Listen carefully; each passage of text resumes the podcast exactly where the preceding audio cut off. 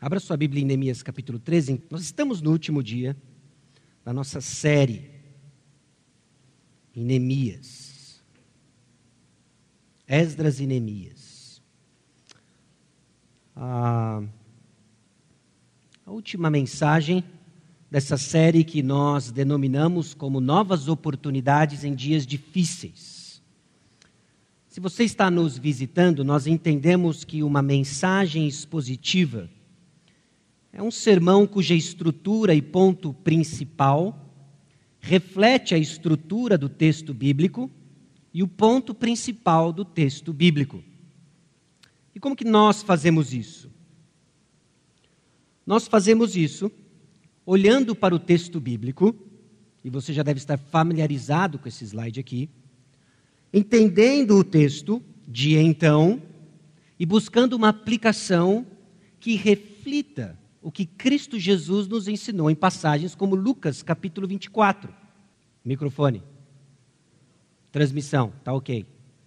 Quer que eu comece de novo? Não? Alô, você que nos segue na internet.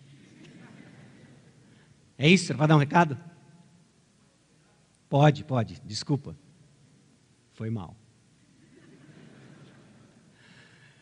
Estamos chegando no final da nossa série de Neemias. Ok? Faz aquela cara de espanto. É o último, eu não sabia. E nós temos buscado olhar para tanto para os livros de Esdras e Neemias, de uma forma em que reflita o que Jesus Cristo nos ensinou em Lucas capítulo 24. Ah, estas palavras que vos falei, estando ainda convosco, importasse se cumprisse tudo que de mim está escrito na lei de Moisés, nos profetas e nos salmos. Jesus fala que as três grandes divisões do Antigo Testamento apontam para ele.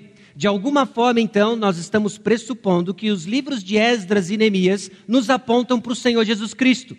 Nós não podemos olhar para o texto bíblico, seja ele qual for, seja onde estivermos na nossa, no nosso estudo bíblico, na nossa exposição bíblica, e deixarmos de apontar para Cristo Jesus. Nem todo texto bíblico aponta da mesma forma para o Senhor Jesus Cristo, mas todos eles apontam para o Senhor Jesus Cristo. Então, como nós saímos do texto bíblico e vamos para hoje? O que nós temos buscado fazer é uma compreensão da situação histórica nós olhamos e tentamos entender o que cada passagem, o que cada versículo significava para o seu público original, para o, povo de Israel, para os dias de Esdras, para os dias de Neemias. Depois que nós entendemos toda a situação histórica, nós refletimos sobre este pequeno tijolo na construção da mensagem bíblica à luz de toda a revelação em Cristo Jesus, Jesus e o Evangelho. Nós estamos aqui na era da igreja, nós estamos aqui cristãos, filhos de Deus, 2017 depois de Cristo, olhando para trás e tentando entender o que, que é a mensagem de Neemias nos tempos de Neemias, à luz do Messias que haveria de vir. Esse é o nosso desafio. É olharmos para a palavra de Deus de acordo com o que a palavra de Deus diz sobre qual é a mensagem principal, Cristo Jesus. E aí sim nós fazemos aplicações para hoje. Se nós corremos rápido do texto bíblico para hoje, nós fazemos aplicações extremamente moralistas e pesadas. Nós vamos ver como Neemias capítulo 13, inclusive, aponta este problema que não é exclusividade nossa, já acontecia nos dias de Neemias. E se nós não pararmos para nos atentar na situação histórica, o que nós acabamos fazendo é uma grande alegoria. E aí, meus irmãos, não há limite. O único limite é a criatividade humana para achar pequenos símbolos ao longo das Escrituras e apontar para Jesus. E aí nós podemos defender qualquer heresia. Você pode usar a Bíblia para defender qualquer heresia. É só usá-la mal. Bom, no nosso contexto imediato, nós estamos chegando à conclusão do que, que é um avivamento espiritual e como que ele se desenvolve. Em Neemias capítulo 8, nós vimos a pregação da palavra de Deus, a explicação da palavra de Deus. Isso cria um momento no povo de Israel e nós vimos os seus efeitos em Neemias capítulo 9, os efeitos da palavra de Deus pregada. Os efeitos da palavra de Deus pregada se estendem para Neemias capítulo 10, em que o povo de Israel assume um compromisso de guardar a palavra de Deus representado pela sua liderança, o povo de Israel assume um compromisso: nós vamos obedecer. Neemias capítulos 11 e 12, que nós vimos na semana passada, é a dedicação gloriosa dos muros de Jerusalém. E meus irmãos, o livro de Neemias poderia ter terminado lá. Teria sido um final épico, teria sido um final cinematográfico. Subiria os créditos do filme de Neemias. Nós levantaríamos, tiraríamos o resto de pipoca do colo e sairíamos empolgados. Sairíamos cheios de energia. Agora sim esse povo emplaca.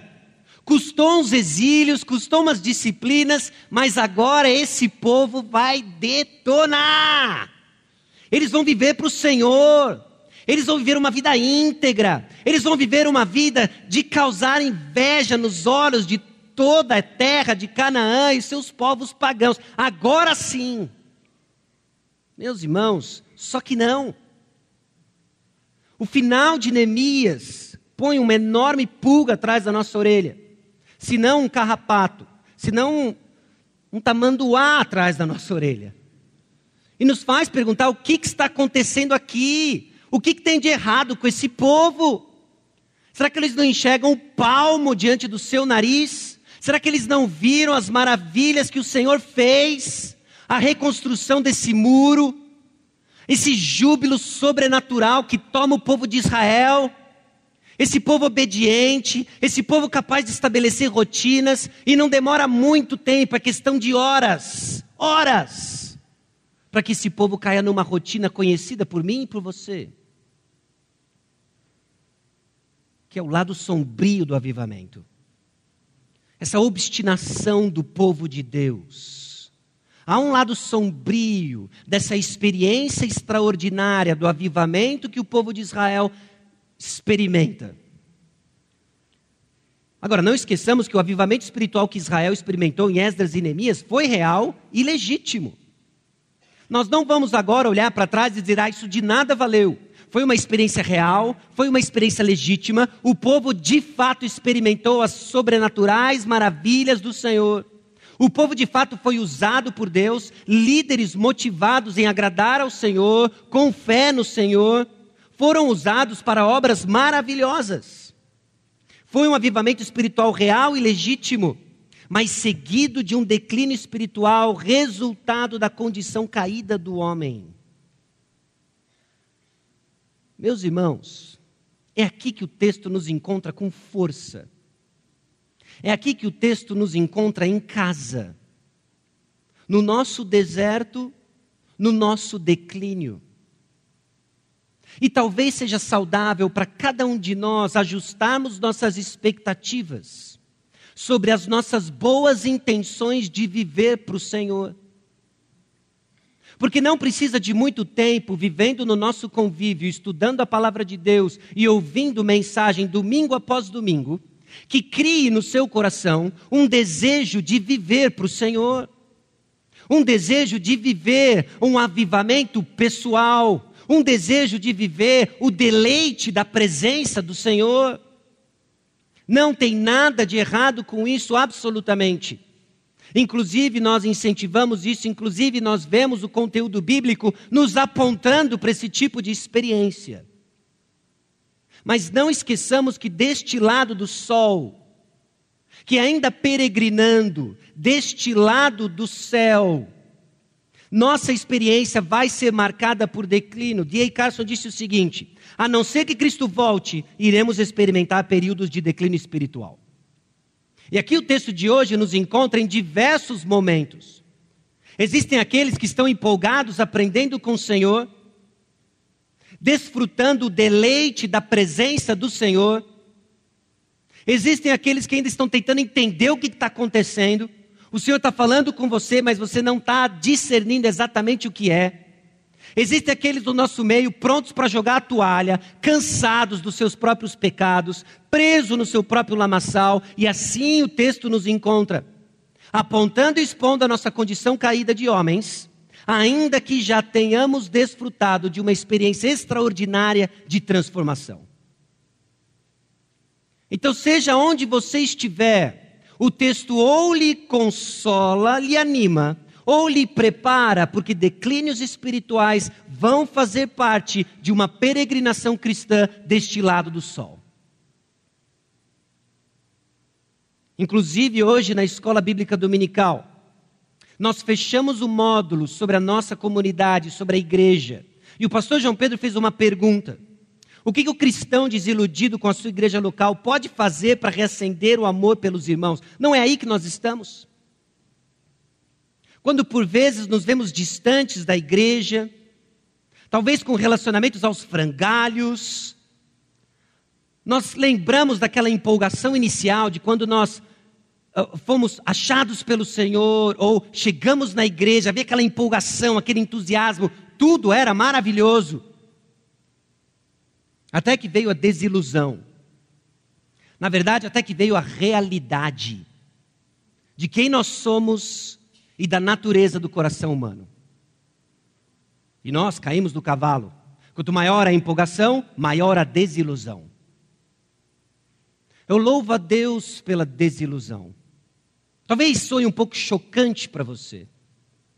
Porque é só depois em que aquela empolgação, criada pela superfície da nossa experiência cristã, que se vai, é que nós temos a oportunidade de construir maturidade nos firmes alicerces de Cristo Jesus. É só quando nada mais nos resta é só quando todo o esforço da nossa carne se foi, não há esperança em nós, não há esperança em um homem, em pessoas, é que nós enxergamos Cristo. Um processo, sem dúvidas, doloroso, que envolve o ajuste de expectativas, que envolve um quebrantamento, que envolve a substituição de talvez pessoas pelo único Deus e verdadeiro, Jesus Cristo, nosso Salvador para daí sim produzir em nós maturidade. Neemias capítulo 13, nós vamos dividi-lo em seis pontos. E nós vamos fazer a leitura conforme nós progredimos na explanação de cada um dos pontos. Nós vamos ler os, os versículos 1 a 3 do capítulo 13. Depois nós vamos ler os versículos 4 a 9. Depois os versículos 10 a 14 15 a 22, 23 a 29 e vamos terminar com os versículos 30 e 31. E conforme nós progredimos, eu espero que você seja encorajado em que de alguma forma o texto e a mensagem seja usada para formar em você a seguinte convicção: uma comunidade viva e relevante irá enfrentar ameaças à sua vitalidade espiritual, resolvidas pelo trabalho perfeito do Rei Jesus e ponto final. Ok? E ponto final. Meus irmãos, sermos uma comunidade viva e relevante é empolgante e, sem sombra de dúvidas, uma visão dada pelo próprio Senhor. Como nós sabemos disso, é extremamente compatível com a visão que nós vemos e estudamos na palavra de Deus. Mas isso não significa que uma comunidade viva e relevante não tenham ameaças. E Neemias capítulo 13 mostra para nós, aponta para nós quais são essas ameaças. O livro de Neemias termina de uma forma obscura, sem aquela empolgação do versículo 43 do capítulo 12, aquele grande júbilo. Ele termina de uma forma sóbria, mostrando a realidade da nossa condição. Criando talvez em nós um anseio para algo maior, criando talvez em nós uma insatisfação santa de que isso daqui que nós experimentamos não pode ser o resultado final. Neemias capítulo 13 não pode ser o fim da história. Neemias capítulo 13 anseia por algo a mais, nos deixa esperando. É isso. Depois de tudo o que aconteceu, é isso. É assim que nós estamos. Não pode ser isso. Vivemos a experiência de uma comunidade, vivemos a experiência da igreja local, comprada pelo sangue de Jesus. Tem enormes bênçãos, mas tem uma santa insatisfação. É isso. O Senhor me trouxe para cá para isso. Isso o quê? Isso o quê? Se não a própria razão pela qual Cristo veio senão uma pequena demonstração da nossa necessidade, não de Neemias, mas de Cristo Jesus.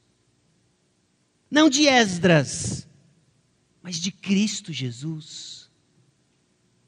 Bendito nosso Salvador.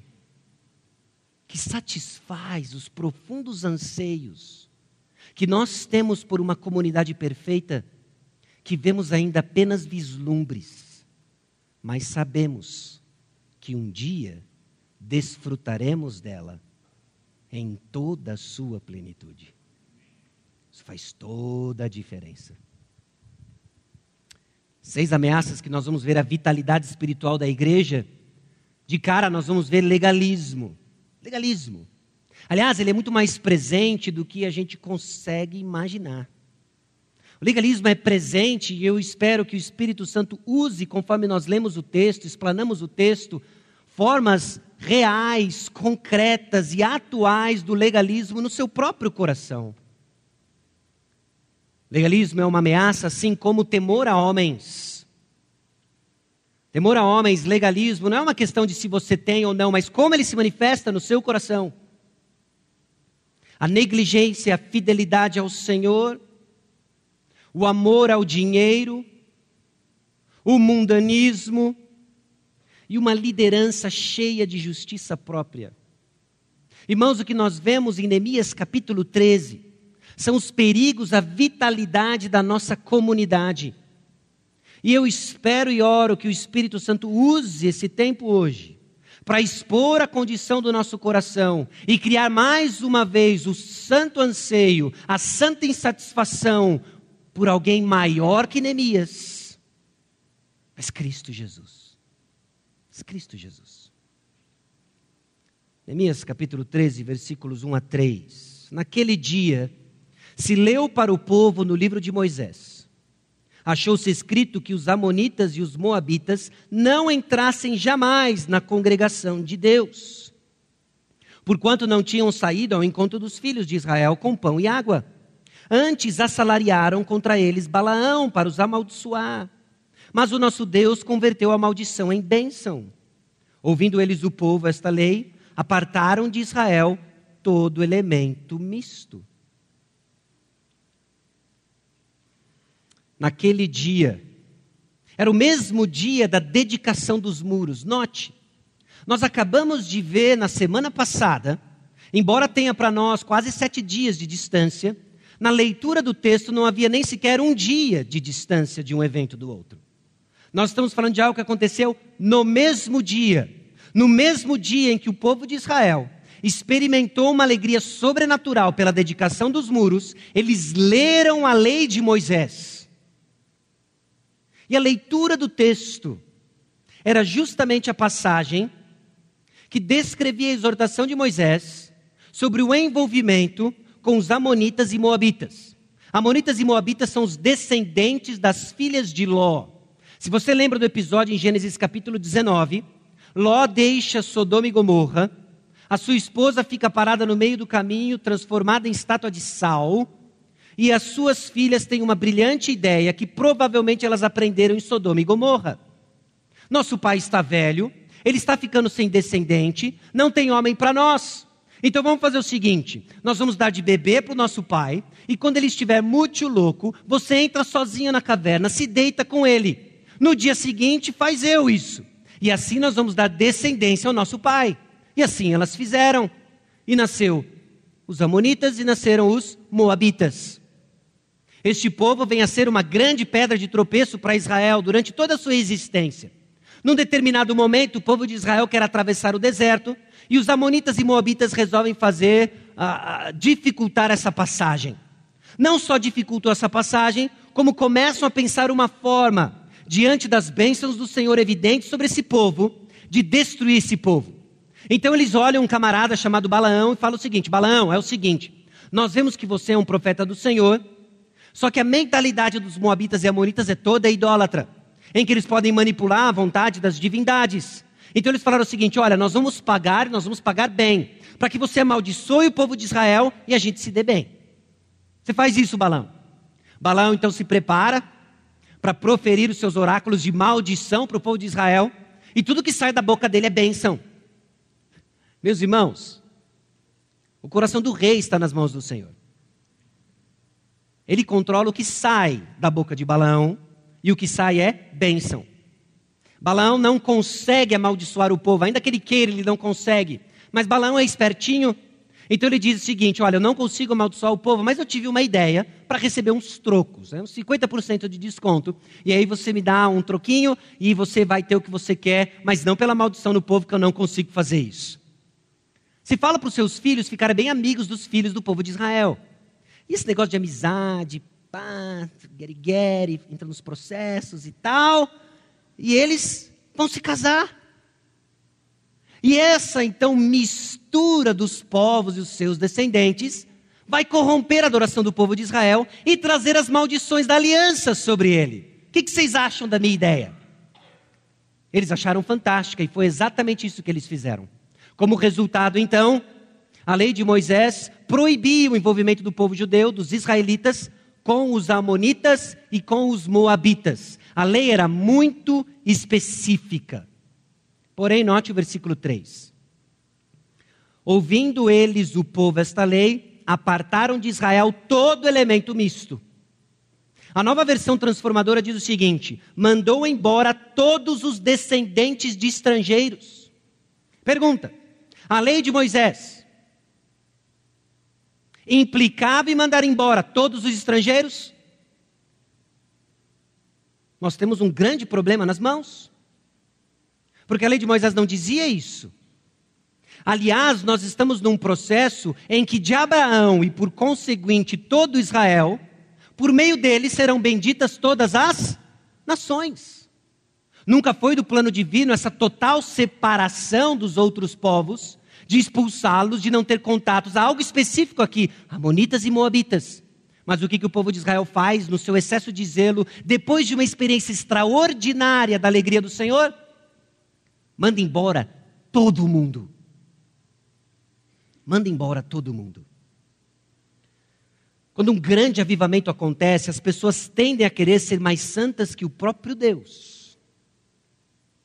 Talvez tão empolgadas, tão tocadas com uma experiência excepcional da santidade de Deus, elas se tornam mais zelosas, entre aspas, que o próprio Deus. O legalismo busca viver um padrão diferente ou além da palavra de Deus, deixando o próprio legalista vulnerável àquilo que ele mesmo teme. Porque aqui nós vemos um povo indo além do que dizia a palavra de Deus, expulsando todos os estrangeiros, e um versículo depois o que nós vemos, o povo de Deus se envolvendo com os estrangeiros de uma forma que não cabia a eles. Você lembra de Eva? Gênesis capítulo 3, versículo 3. Quando a serpente interage com Eva, ela diz o seguinte: olha, desse fruto a gente não pode sequer tocar. Deus nunca havia dito isso. Deus havia dito que ela não podia comer.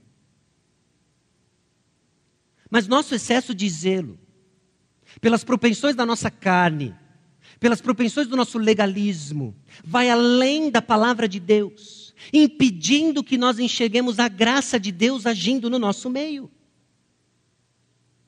Talvez alguns de vocês sejam familiarizados com um grupo histórico chamado os Puritanos.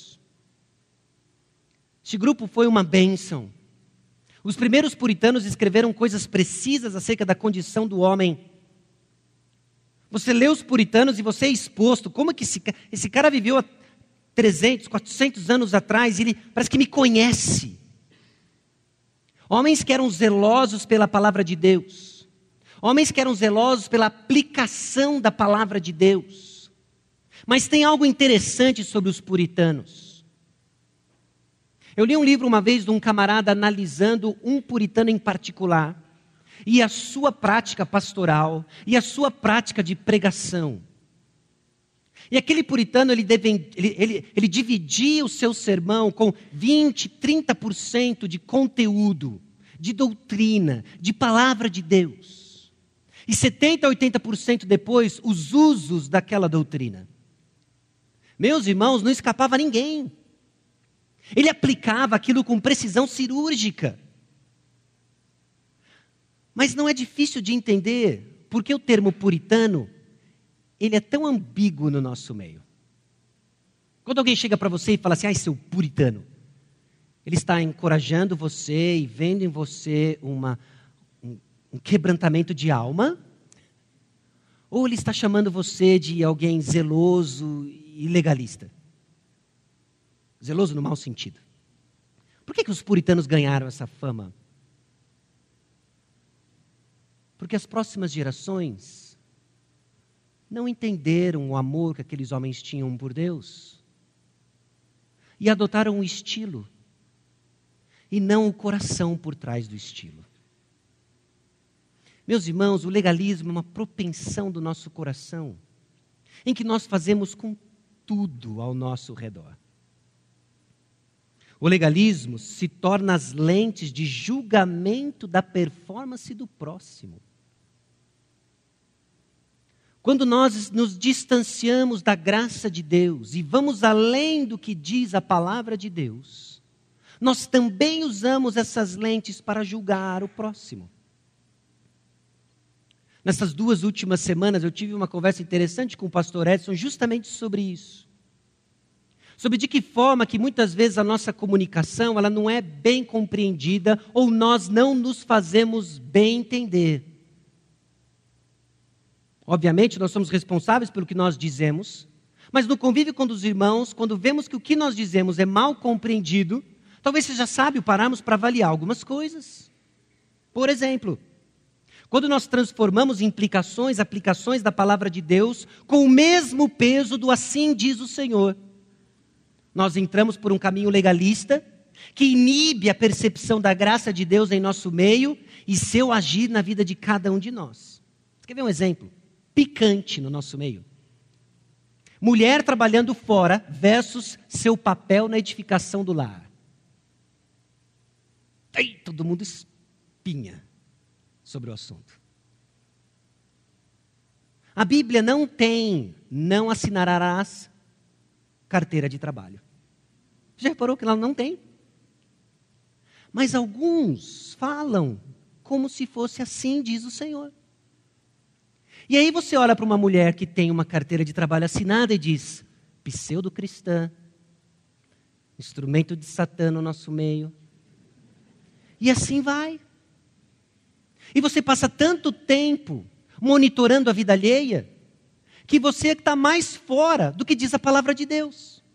Quando fala que a atenção da mulher é a edificação do seu lar. E ao invés de trabalhar para a edificação do seu lar, você passa o tempo todo monitorando quem tem a carteira assinada e quem não tem. Percebe? Não somos nós? Não somos nós? Meus irmãos, nós temos que tomar muito cuidado. Quando nós transformamos aplicações, implicações e por vezes sábias da palavra de Deus no mesmo peso, assim diz o Senhor. Porque nós nos tornamos vulneráveis. Vulneráveis àquilo mesmo que nós tememos. Para todas as coisas. Ok? Cada um vai ter algo. Cada um vai ter algo.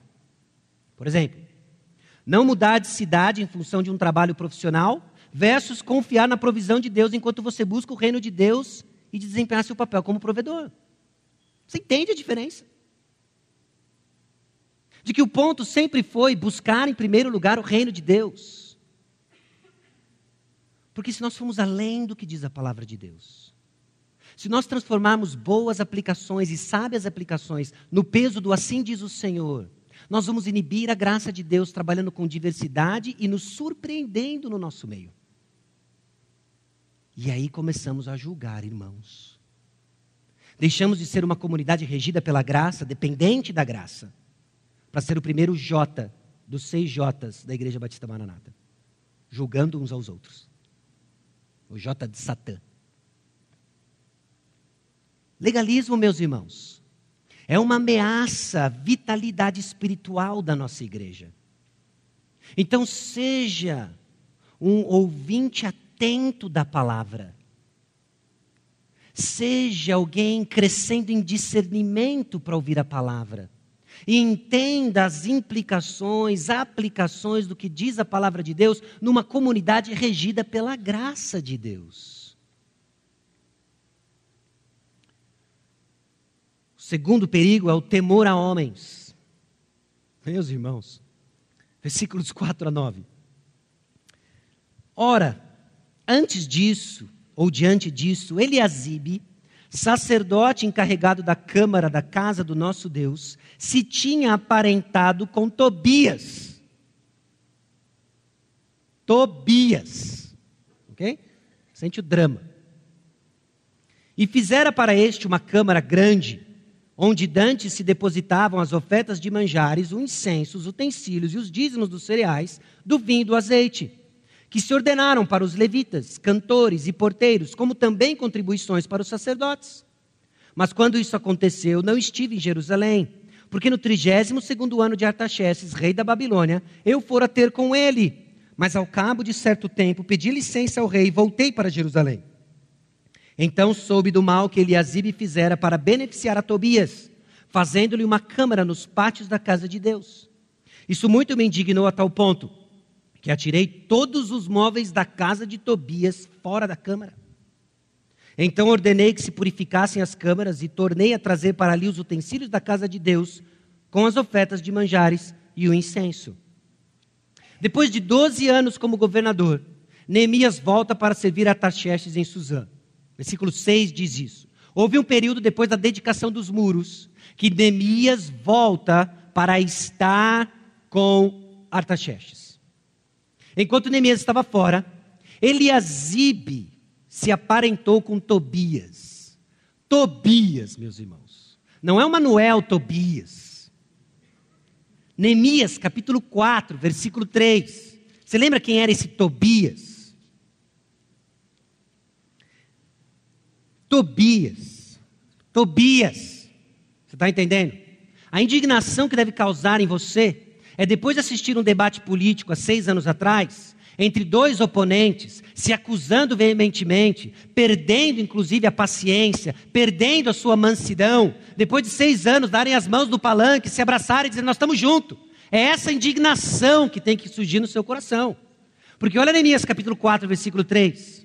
Estava com ele Tobias, o Amonita, e disse: Ainda que edifiquem, vindo uma raposa, derribará o seu muro de pedra. Tobias zombava da reconstrução do muro.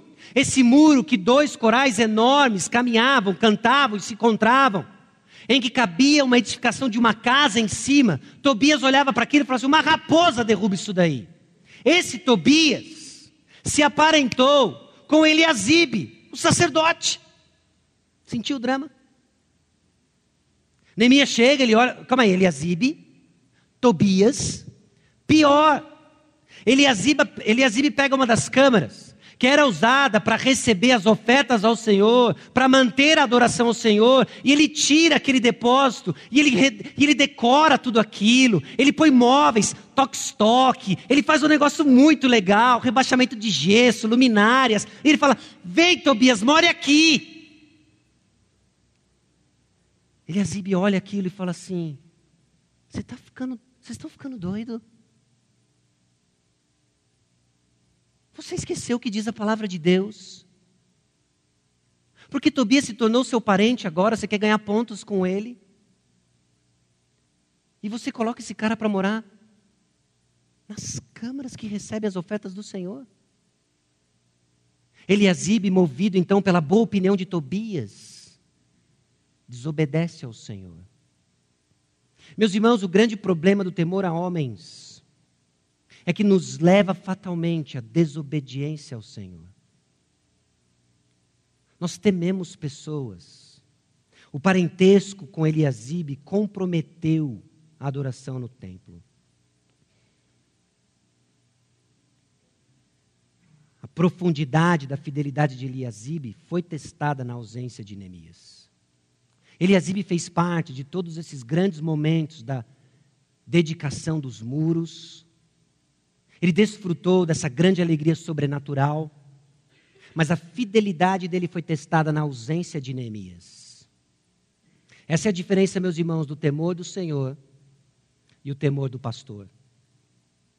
Ok? Essa é a diferença, meus irmãos, entre o temor do Senhor e o temor do seu cônjuge o temor dos irmãos. Porque o temor do Senhor é a percepção constante de que o onipresente Deus está sempre comigo. Não importa onde eu esteja, Ele está sempre comigo. Não só comigo, mas acessando inclusive as intenções do meu coração. Eliasibe perdeu isso de vista. É Neemias sair de cena que ele faz aquilo que ele sempre quis: o bom favor de Tobias. Como que descobrimos a profundidade de nossa fidelidade? Sua fidelidade está baseada na presença externa de alguém. Em especial aqui, eu chamo a atenção de adolescentes aqui conosco.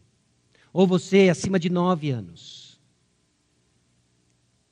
Obviamente, não exclusão dos demais grupos etários aqui, mas em especial os adolescentes. Seu comportamento é diferente quando seu pai está em casa de quando ele não está. Seu comportamento é diferente de quando seu pai está com você versus quando você está à vontade com seus colegas incrédulos da sua sala de aula, do seu bairro. O temor do Senhor é um lembrete de que onde quer que você esteja, a conduta íntegra é uma resposta ao que Cristo Jesus fez por você. Aliás, é assim que Provérbios descreve o sábio: é alguém que tem uma percepção clara do temor do Senhor. Onde quer que eu esteja, o Senhor está lá. E obviamente que isso não é exclusivo para os adolescentes, mas para todos nós. Para todos nós. Sua fidelidade evapora quando a restrição externa é retirada. Aliás, há sempre é, é comum na progressão de adolescentes para os jovens, em que algo acontece quando de repente o fulano não tem mais, ah, ele tem a liberdade de ir e vir. Ganha-se a liberdade de ir e vir e nós vemos quem você é. Puxa, algo aconteceu. Algo aconteceu. Talvez seja um problema do, do Ministério dos Jovens e Adolescentes. Talvez é um problema da igreja. Talvez é um problema que os outros amigos não estão recepcionando bem meu filho. Meus irmãos, os problemas vão existir.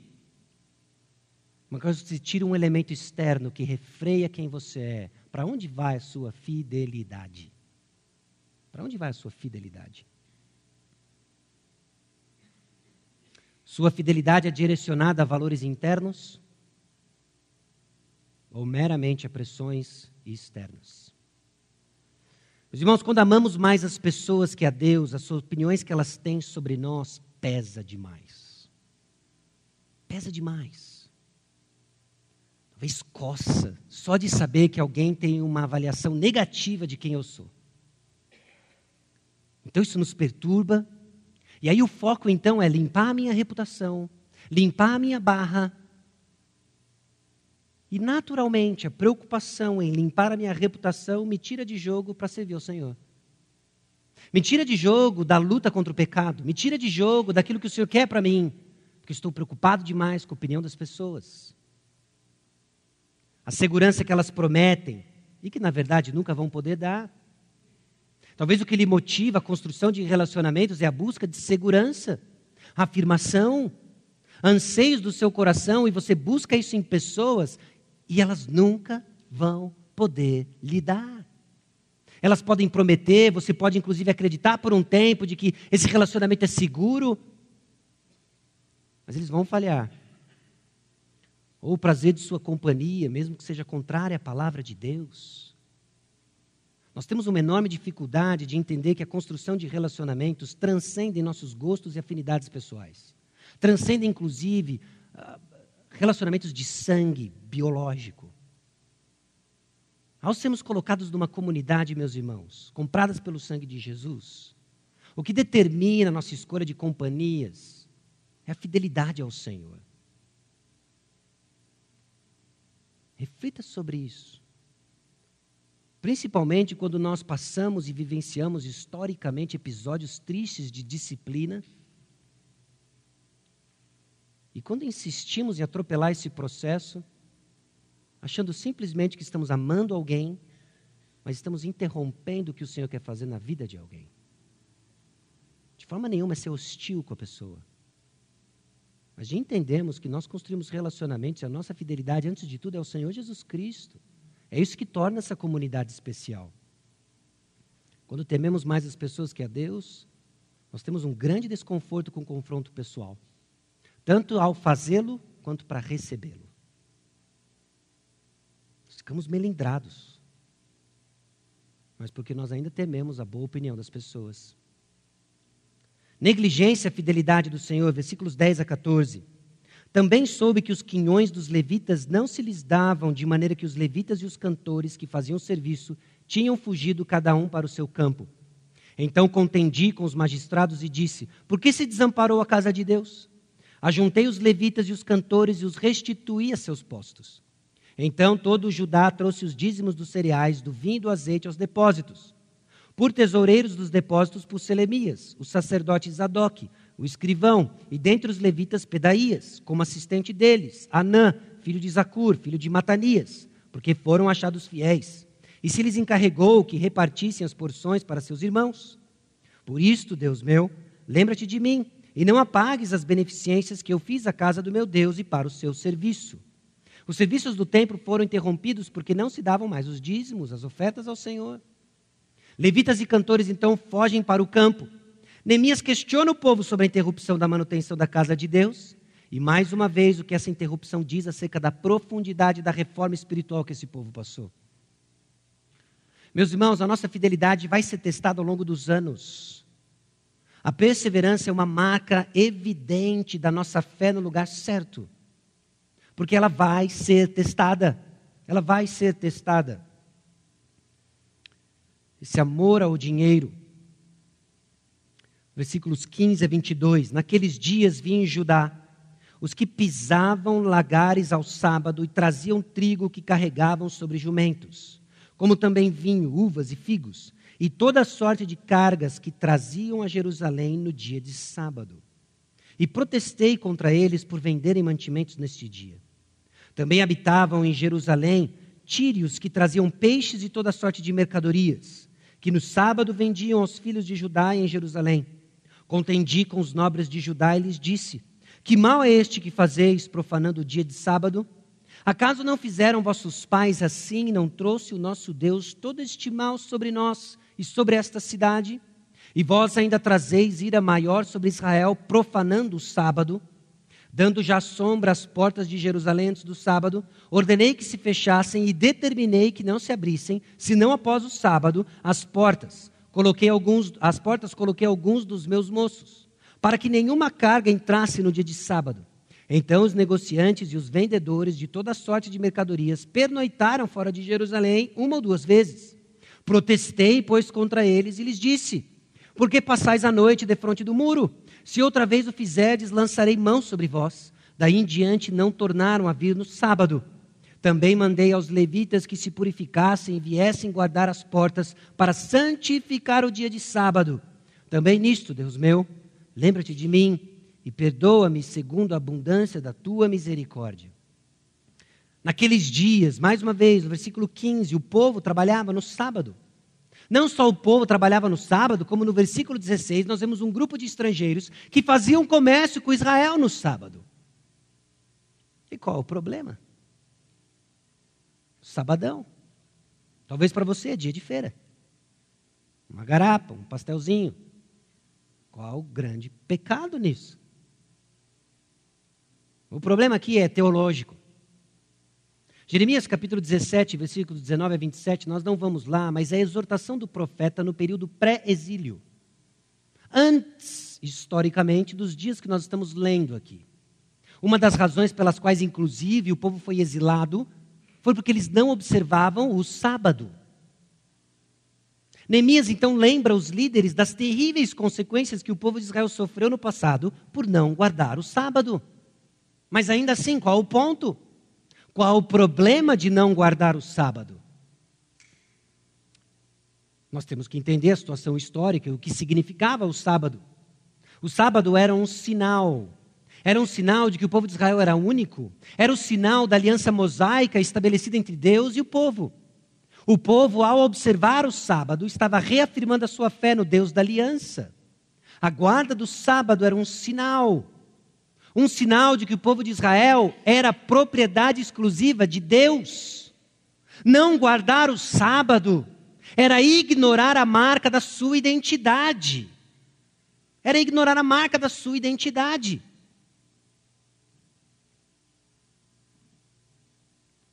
Não guardar o sábado é um estudante esquecer a sua carteirinha.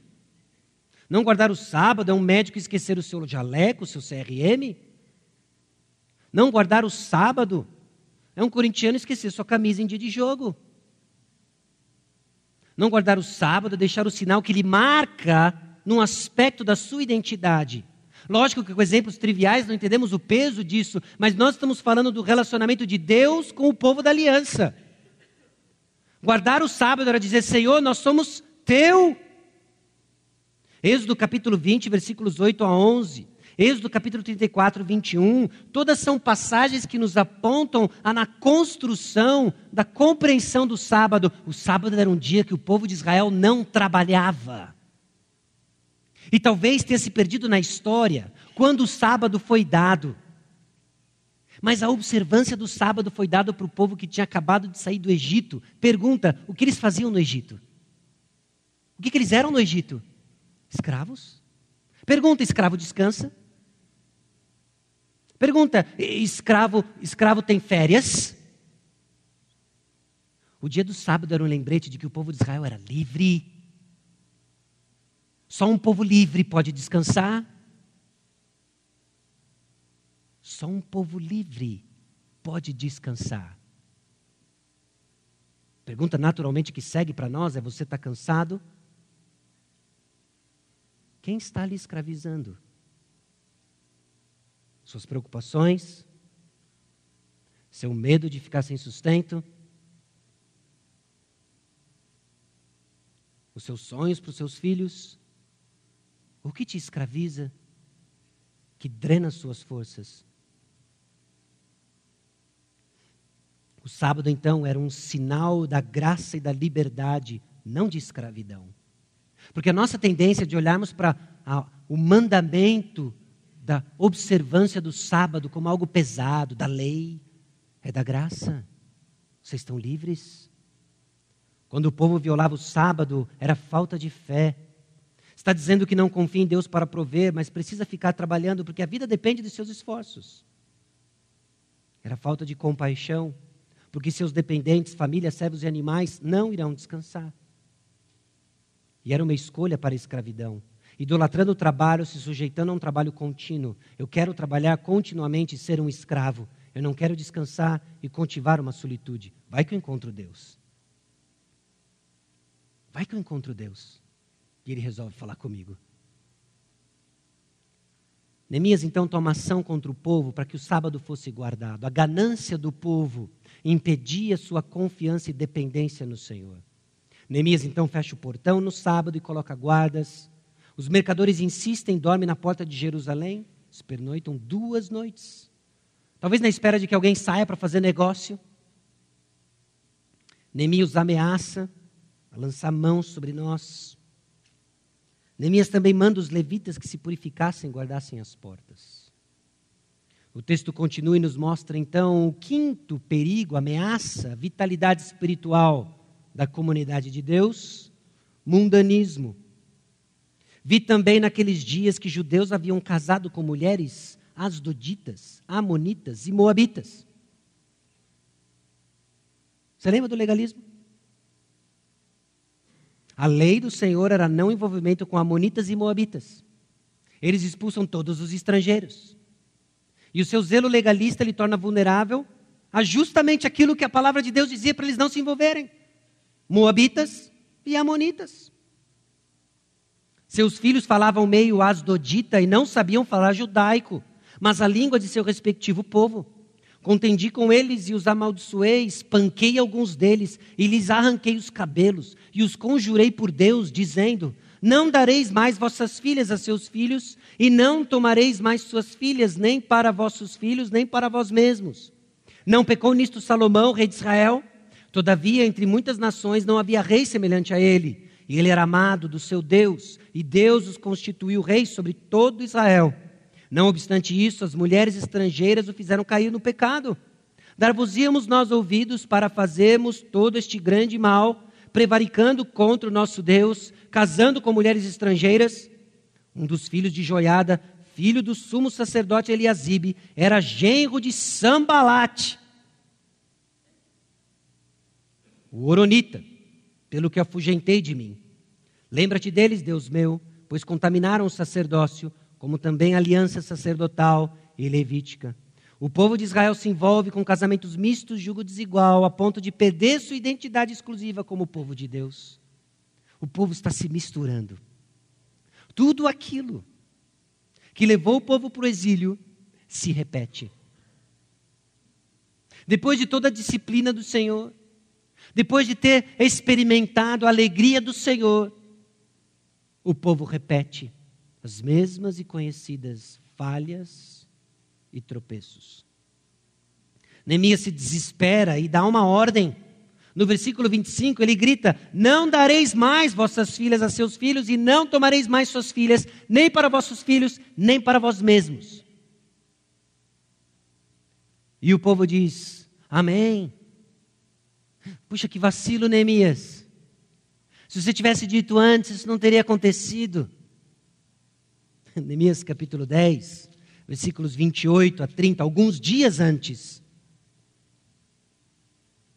O resto do povo, os sacerdotes, os levitas, os porteiros, os cantores, os servidores do templo e todos os que se tinham separado dos povos de outras terras para a lei de Deus, suas mulheres, seus filhos e suas filhas, todos os que tinham saber e entendimento, firmemente aderiram a seus irmãos, seus nobres convieram numa imprecação e num juramento de que andariam na lei de Deus, que foi dada por intermédio de Moisés, servo de Deus, de que guardariam e cumpririam todos os mandamentos do Senhor nosso Deus, e os seus juízos e os seus estatutos, de que não dariam suas filhas aos povos da terra, nem tomariam as filhas deles para os seus filhos. Semanas depois, o que eles estão fazendo? se não descumprindo, descumprindo o que haviam votado, se não descumprindo o que haviam prometido. Neemias chegou em casa, não chegou? Neemias chegou onde muitas vezes nós estamos. Fazendo votos de dedicação, rededicação, agora vai, foi a última vez. E ainda experimentamos declínio porque queremos aquilo que Neemias não pode dar. Queremos aquilo que eu e você não podemos dar. Neemias escancara para nós a real. A real.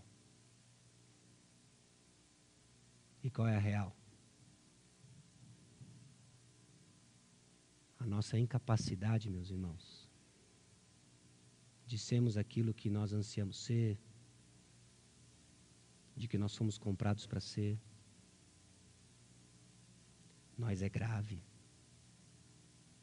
Nós é muito grave.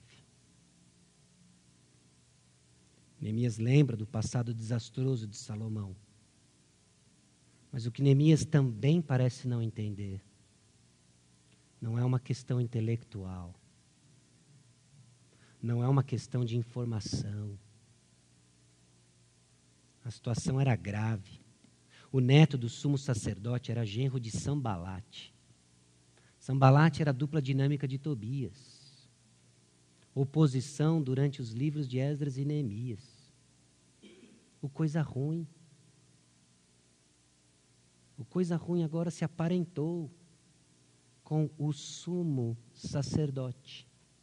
Não foi o sumo sacerdote que casou, de fato, foi seu neto. Mas era da linhagem do sumo sacerdote que viria o próximo sumo sacerdote, mas agora ela está corrompida. Porque ele casou com uma mulher de fora. O ponto não era o casamento interracial, mas a mistura entre o povo de Deus e o povo que não conhecia Deus. Irmãos, o que é mundanismo? Se não amar este mundo caído, amar os valores e desejos deste mundo que se opõem a Deus. Mais especificamente, é gratificar e exaltar a si mesmo em detrimento de Deus. A geração de Eliasibe está corrompida. Porque eles querem a si mesmos e não Deus. Meus irmãos, nós nos envolvemos com as coisas deste mundo porque nós não estamos querendo Deus. Nós queremos a nós mesmos. O objetivo das pessoas mundanas é ir para diante, não para cima. É viver horizontalmente, não verticalmente. Buscam prosperidade exterior e não santidade. Estão cheias de desejos egoístas em vez de súplicas sinceras.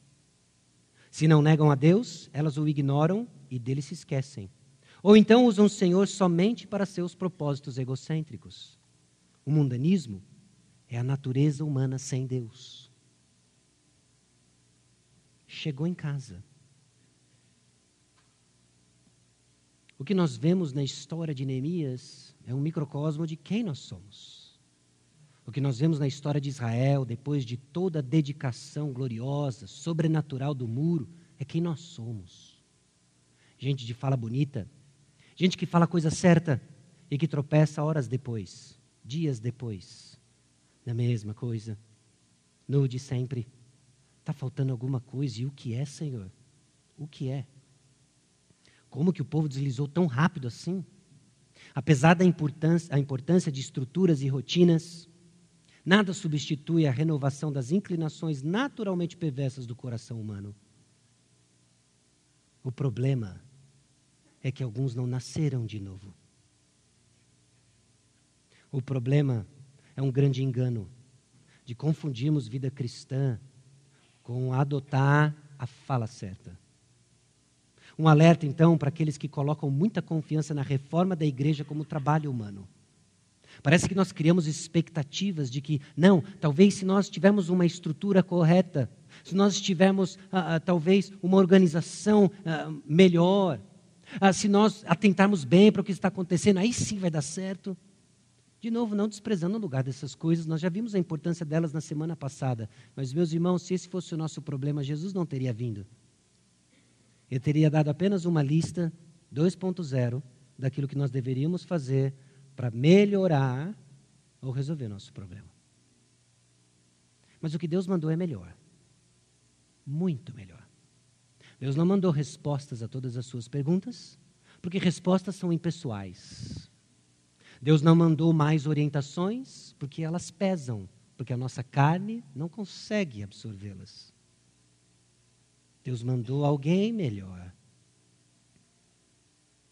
Um sinal de ameaça vitalidade da comunidade, é uma liderança cheia de justiça própria.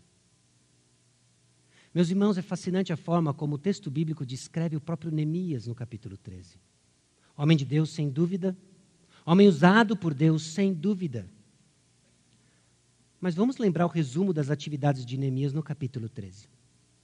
Ele limpa os estrangeiros, o capítulo 13, versículo 30 nos lembra disso. Limpei-os, pois, de toda estrangeirice e designei o serviço dos sacerdotes e dos levitas, cada um no seu mistério, como também o fornecimento de lei em tempos determinados, bem como as primícias. E Neemias ora mais uma vez. Aliás, a concentração de orações no capítulo 13 é fascinante. Lembra-te de mim, Deus meu, para o meu bem o que tem de tão significativo nessa oração de Neemias, que aliás fecha o livro? De novo, podia ter acabado no capítulo 12, versículo 43. O povo cantando. Aí eu consigo até imaginar aquela cena, a câmera se afastando, indo para os céus, o povo de mãos dadas, girando em rodas e celebrando ao Senhor. Fantástico. Mas termina com um líder cheio de justiça própria, orando e pedindo para o Senhor em favor apenas dele. É assim que termina o livro de Neemias. E assim a gente termina a nossa série insatisfeito. Que final xoxo, hein? Escreve um versículo 32 rapidinho aí, vai. E Neemias se arrepende, o povo chora, e todos viveram santos para o resto da sua peregrinação. Não é assim que termina Neemias. As orações de Neemias, capítulo 5, versículo 19. Diz o seguinte: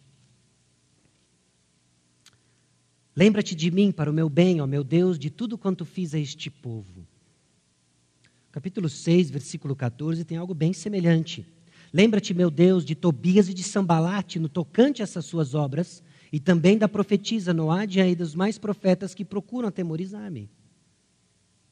Naquele ponto, quando nós olhamos orações assim, Venha à mente, talvez, Hebreus capítulo 6, versículo 10, porque Deus não é injusto para ficar esquecido do vosso trabalho e do amor que evidenciastes para com seu nome, pois servistes e ainda servis aos santos. Talvez Neemias conhecesse a verdade por trás deste versículo, e por vezes nós somos chamados a orar da mesma forma. Eu não estou dizendo então que Neemias capítulo 5, versículo 19, 6, 14 é de todo errado e nós vamos aqui agora crucificar Neemias.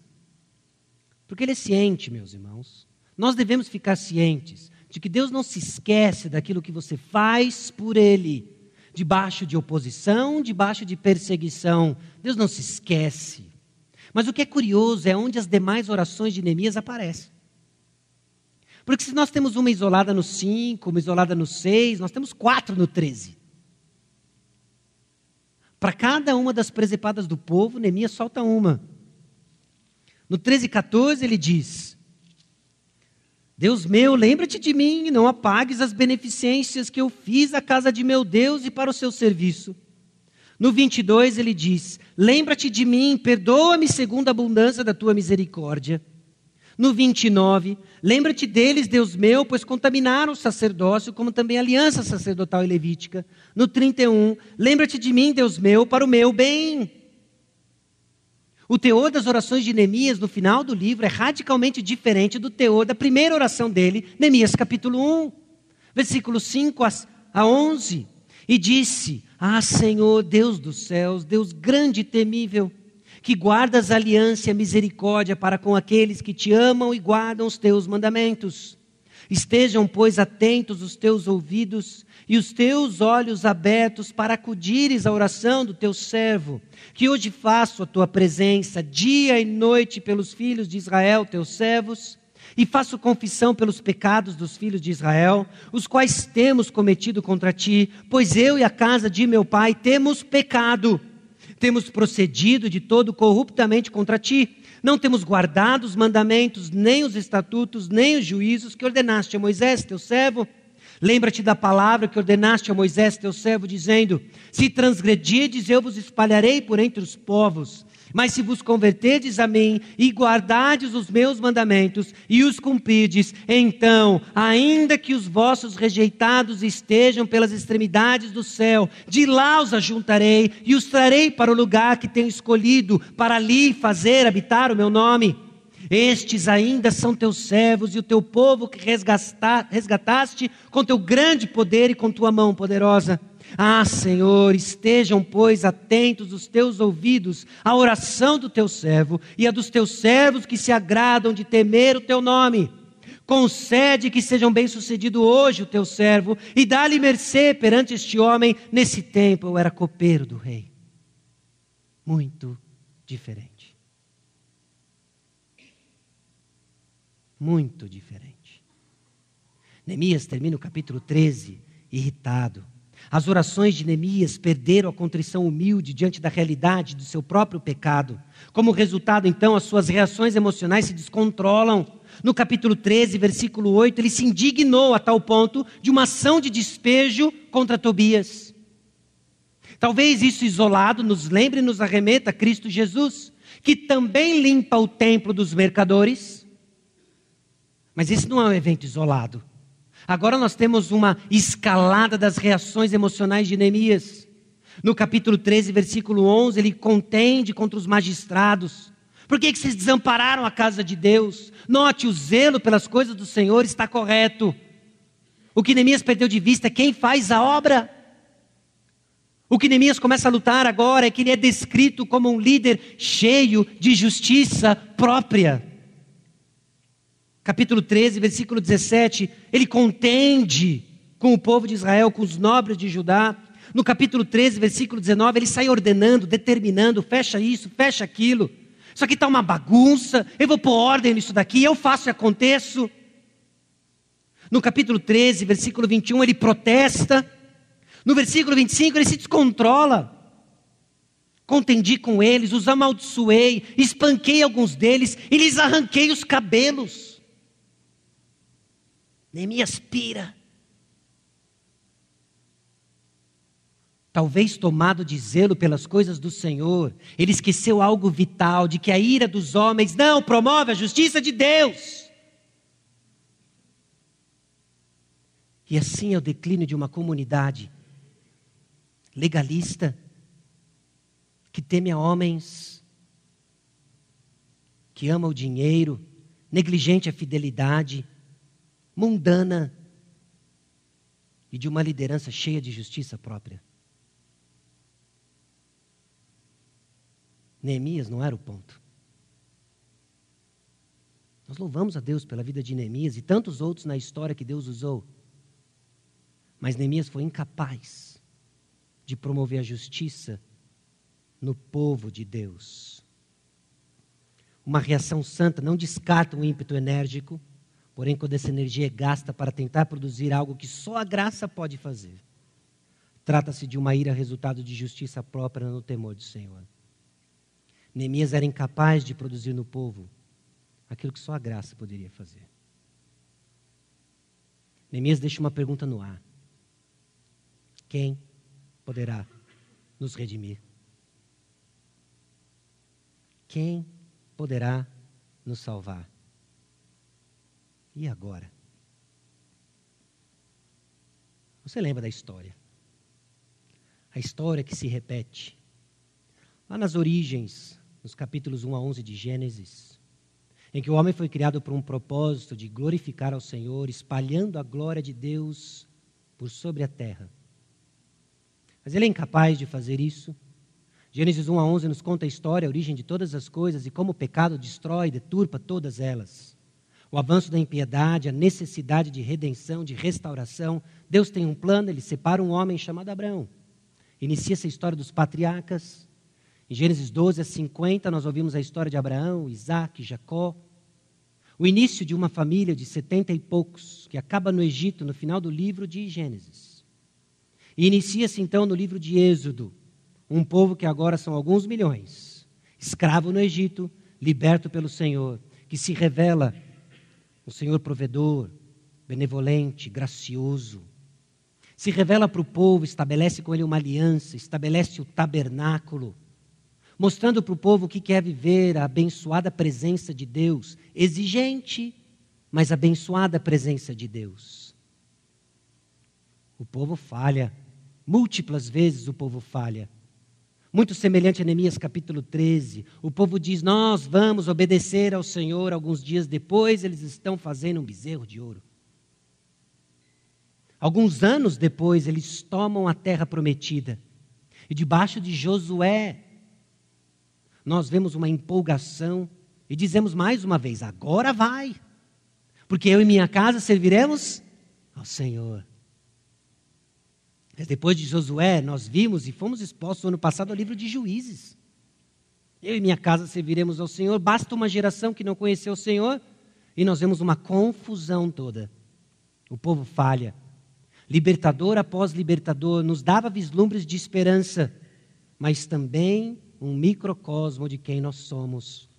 O ponto não era Gideão, Sansão, Jefté, Débora. O livro de Juízes termina ansiando por um rei. Quem sabe Saul vai pôr ordem nisso daí. O primeiro rei do Reino Unido, Saul, um desastre. Talvez nós precisamos alguém segundo o coração do Senhor. Davi, falho, Talvez nós precisamos de alguém sábio, Salomão, um tolo. O reino se divide. Então nós vemos uma sucessão de catástrofes em que o povo de Israel se distancia da lei do Senhor. Vislumbres de alguns avivamentos debaixo de homens de Deus, em que Deus mantém acesa a esperança de que Ele é pelo seu povo, Ele é fiel. Mas depois de sucessões de falhas, sucessivas falhas, vem o exílio. O povo é disciplinado no exílio. E o que marca o início da nossa série, marcou o início da nossa série em Esdras e Neemias, é o povo retornando, talvez com a lição aprendida.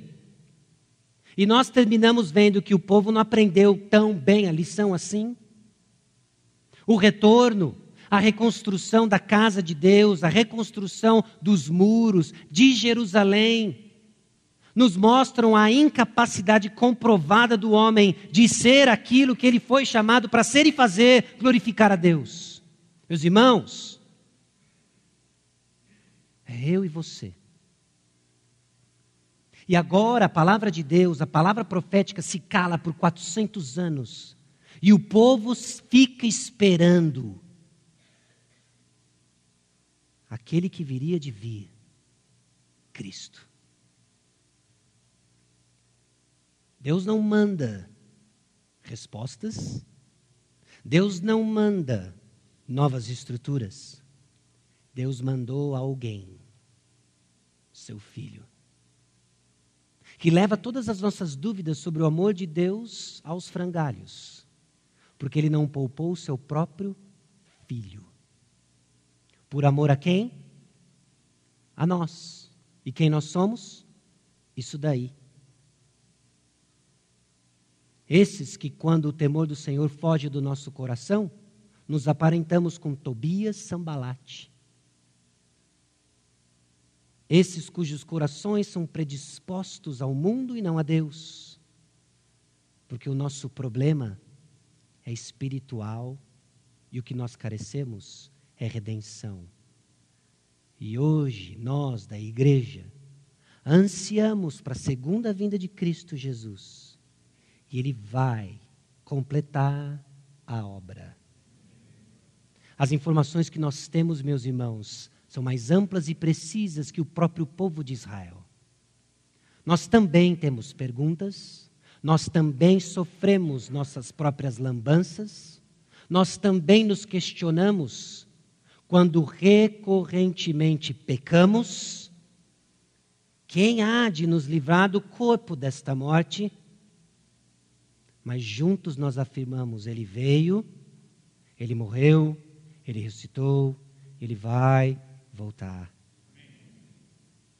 Louvado seja o Senhor por Neemias, louvado seja o Senhor por Esdras, louvado seja o Senhor por homens que Ele colocou ao longo da história, tem colocado na nossa história, os pastores da nossa igreja, louvado seja o Senhor. Mas todos eles devem apenas nos apontar para o Senhor da história Cristo Jesus. Então, algumas perguntas para assim encerrarmos, não só hoje, como a nossa série. Você busca apenas o que diz a palavra? Ou tem construído uma caminhada pesada debaixo do legalismo? Meus irmãos, viver debaixo do legalismo cansa e você não vai aguentar por muito tempo. Viver debaixo do legalismo te deixa vulnerável àquilo que você mais teme, Somos chamados a viver debaixo da graça, em obediência, sim, mas capacitados pela graça. Tema o Senhor e você não temerá mais ninguém. Como o temor a homens nos inibe de vivermos como uma comunidade viva e relevante, porque tememos a opinião de pessoas. Você tem sido negligente na prática de suas disciplinas espirituais? Porque elas são meios pelo qual nós vamos ter acesso à graça de Deus e assim desfrutar de uma transformação lenta, mas progressiva. O que é dinheiro para você? Segurança? Ao ponto de abrirmos mão de um compromisso mais firme com o Senhor, fugindo talvez da cara de, ah, isso daí é coisa de radicalismo, isso daí é. Será que é isso mesmo ou será que estamos nos escondendo atrás do amor ao dinheiro? O quanto do mundo você tem dentro de você? Suas decisões são tomadas baseadas nos valores internos ou nas tentações do mundo? A tentação, meus irmãos, da justiça própria não é exclusiva dos líderes de Israel ou dos pastores hoje. Sem sombra de dúvidas, um alerta para nós, pastores, de que a nossa paciência é forjada por uma compreensão cada vez maior da graça de Deus, que age no nosso meio, assim como age em nós. Mas quando você, pai, você, mãe, se vê irritado com seu filho, mas eu já disse N vezes, não é essa justiça que nós cultivamos no nosso coração, a justiça própria? Em que nós exigimos dele aquilo que nós clamamos para o Senhor de misericórdia? Ou a impaciência que você tem com irmãos que pela segunda, terceira vez pecam da mesma forma contra você? Agora já deu, né? Já é a quarta vez que ele faz isso. Jesus foi bem explícito, 70 vezes 7. Lembramos que a ira do homem não produz a justiça de Deus. Se nós vamos ver a graça de Deus agindo no nosso meio, nós somos limpar o terreno, tirando legalismo, tirando justiça própria, tirando mundanismo, sabendo que Ele já nos libertou de tudo isso, e vemos Ele agindo na edificação de uma comunidade viva e relevante. Baixe sua cabeça, vamos orar.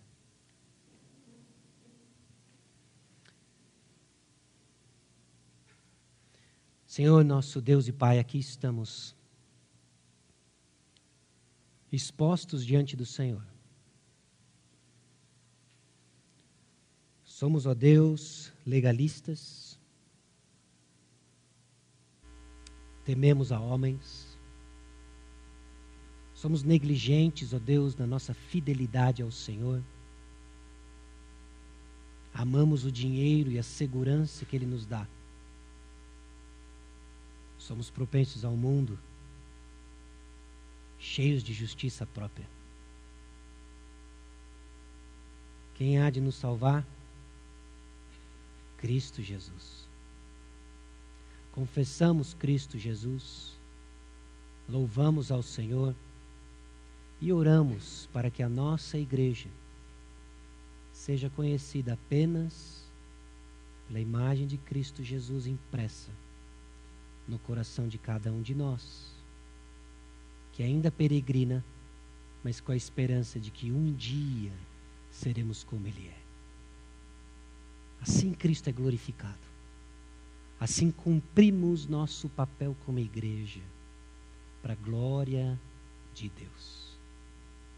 É no nome de Jesus que nós oramos. Amém.